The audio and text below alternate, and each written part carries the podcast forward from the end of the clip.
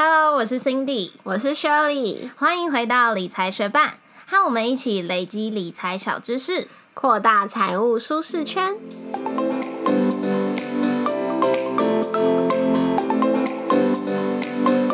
在节目开始之前，我们想要来念一则学伴的留言，他的名字是 Smith 三点一四。他说喜欢 Cindy 跟 Shirley 带点聊天的风格，觉得很 chill。谢谢 Smith 三点一四，喜欢我们的节目。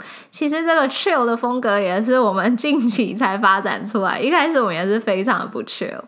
我们知道这是一个值得努力的方向，对。可是，一开始我们就是对于对着麦克风讲话没有很习惯，然后我们的稿也都先写出来，所以一开始是有一点生硬的，没错。之前有一些我的朋友会跟我说，就是我们用念稿的方式。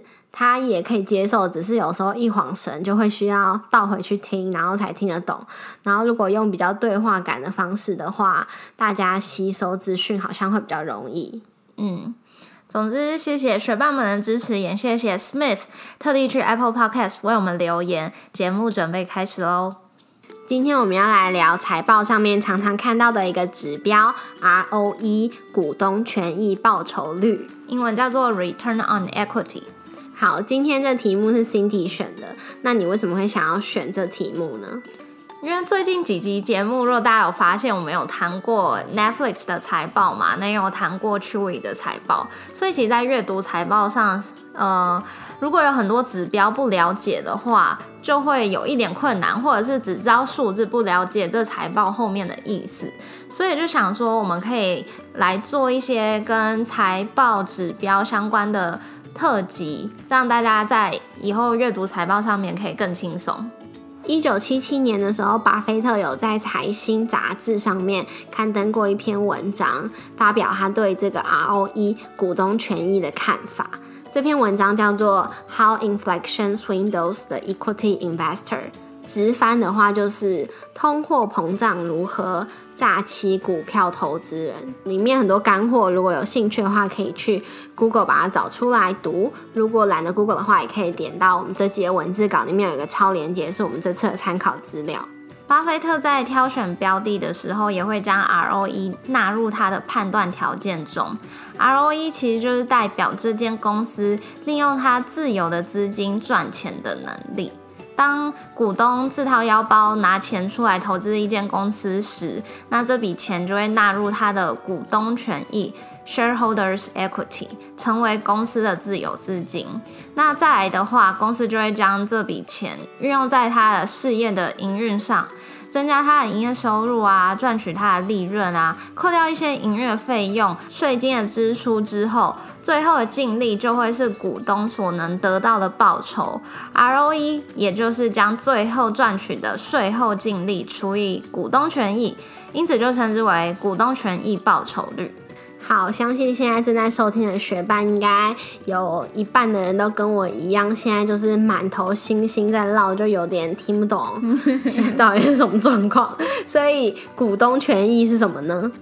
股东权益简单说就是公司的资产减去公司的负债，剩下的东西就是股东权益。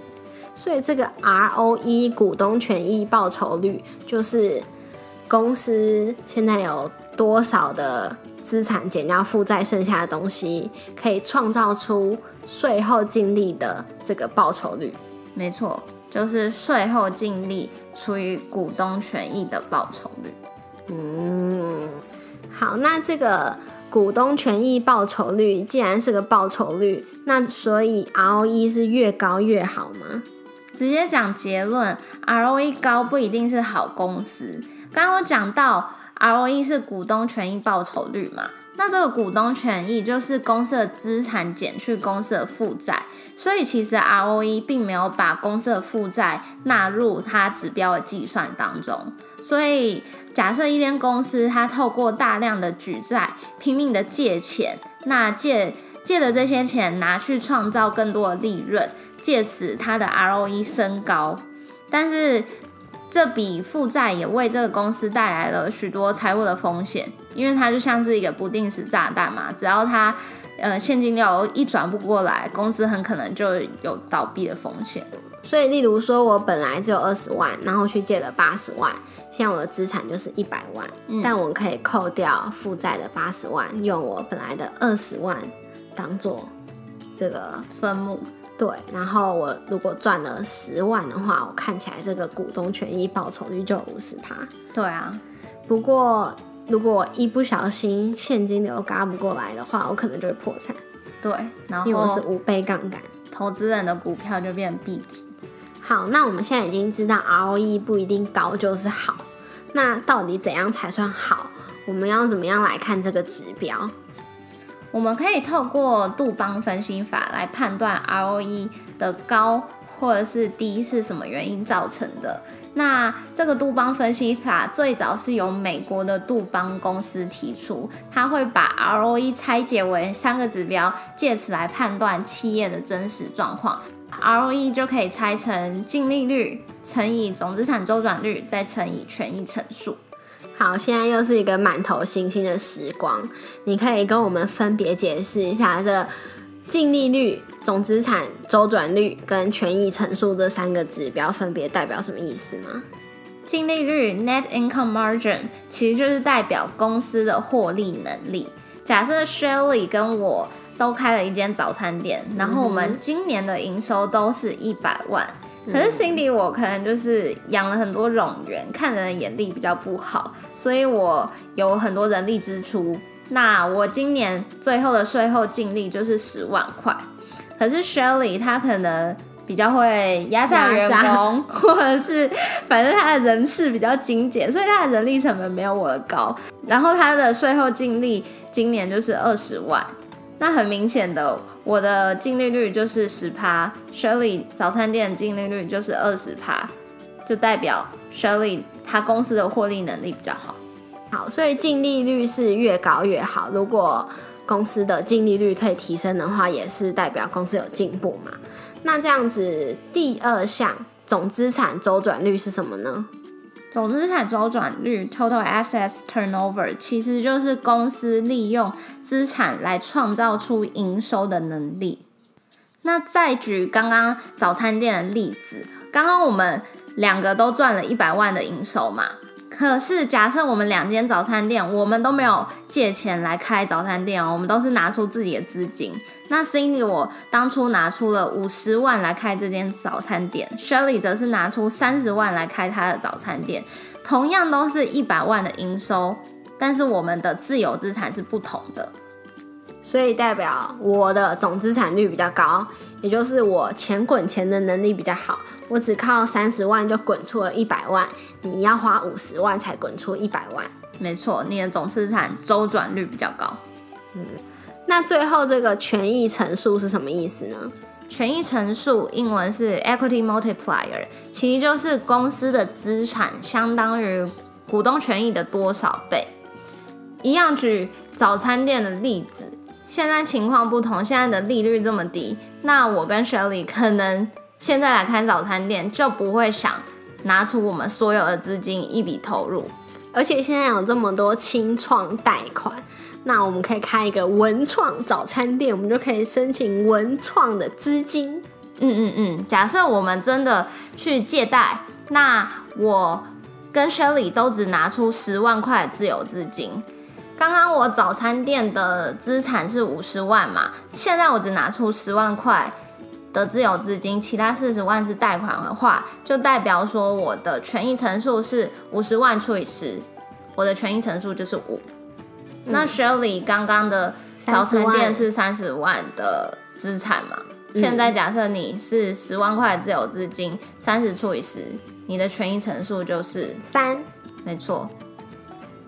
所以这个权益乘数其实就像是财务的杠杆，你的杠杆开的越大，也表示你的负债越多。所以这个净利率、总资产周转率跟权益乘数乘起来就是 ROE，里面其中只要有任何一个变高，就会让 ROE 升高嘛。所以我们在观察 ROE 这个指标的时候，就要再去研究说，到底是谁让数字起了变化。广告一下，理财学办也有 Instagram 喽。快去 Instagram 搜寻理财学伴，follow 我们，获得更多理财小知识吧。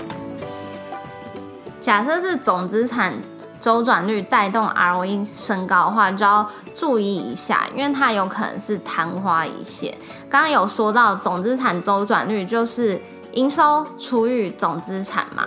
那当一间公司突然呃它的 ROE 突然升高，然后是由总资产周转率带动的话，就是它公司短期内的营收变高，营收变高就会带动总资产周转率也上升嘛。可是短期的强劲的营收有可能只是公司透过价格的竞争获得的效果，它可能将产品的价格降低，就可以跟其他公司销价竞争嘛。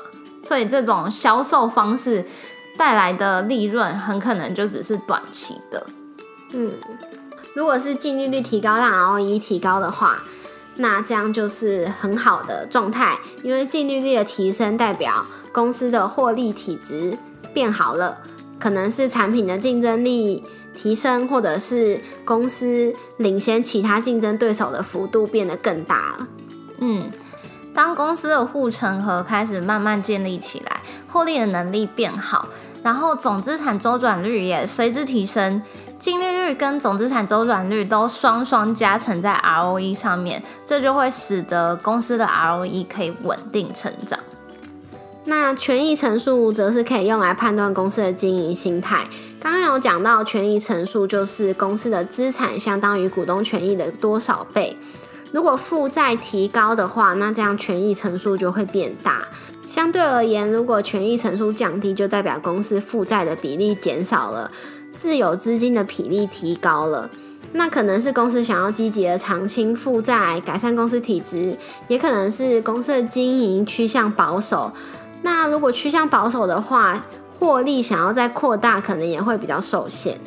那我们来看看统一超，也就是 Seven Eleven 代号二九一二这一档标的的 ROE，近五年统一超的 ROE 都维持在二十趴以上，但是它大部分都是二十趴到三十趴的 ROE，却突然在二零一七年飙升到六十九点六趴，是为什么呢？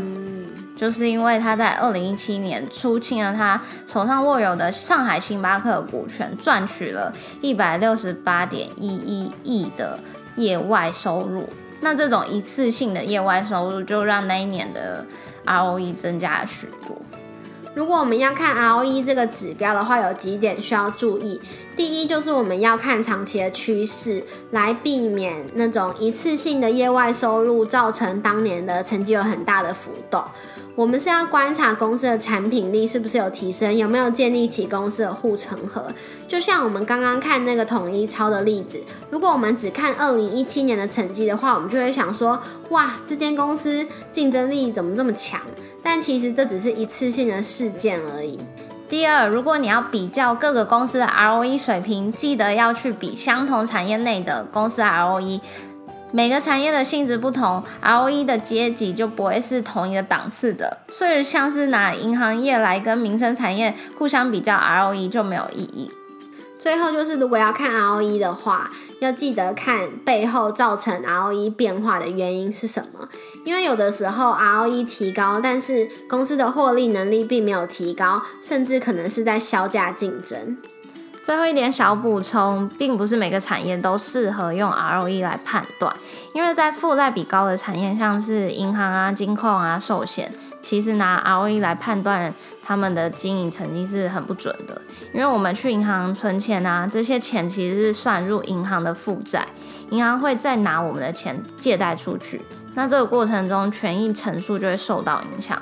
但这并不代表银行经营的好坏，因此 ROE 来判断银行业的经营成绩是不太准的。那如果我们想要查看 ROE 的话，可以去哪里查询呢？第一就是在台湾股市资讯网，第二就是公开资讯观测站，上面都有相关资讯哦。谢谢你在忙碌的生活中愿意播出时间来和我们一起学习。如果你愿意支持我们，继续把理财学班做下去，邀请你在 Apple Podcast 帮我们打星留言，让这个节目被更多人听见。如果你身边有想一起学习投资理财的朋友，欢迎你将理财学伴分享给他们。我们的网站上也会有文字版整理，如果想要收藏或是回顾，都欢迎你上去看看。网址是 moneymate 点 space 斜线 r o e，拼法是 m o n e y m a t e 点 s p a c e 斜线 r o e，也可以从节目的简介中找到网址哦。理财学霸，我们下次见。拜。嗯，你有觉得今年中秋节送礼的人特别多吗？没有，我还好。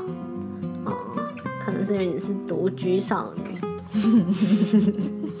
好，反正因为我跟我家人住嘛，然后所以家里就有很多各式各样的月饼。嗯，然后公司可能是因为我是行销部门，所以跟客户可能还算有点往来，就会知道呃蛮多人他们彼此之间在送什么的。嗯嗯嗯。然后嗯，送月饼当然就最大宗嘛，不过也会有其他什么送蛋卷啊、送饼干啊，我就觉得蛮好的。我喜欢蛋卷。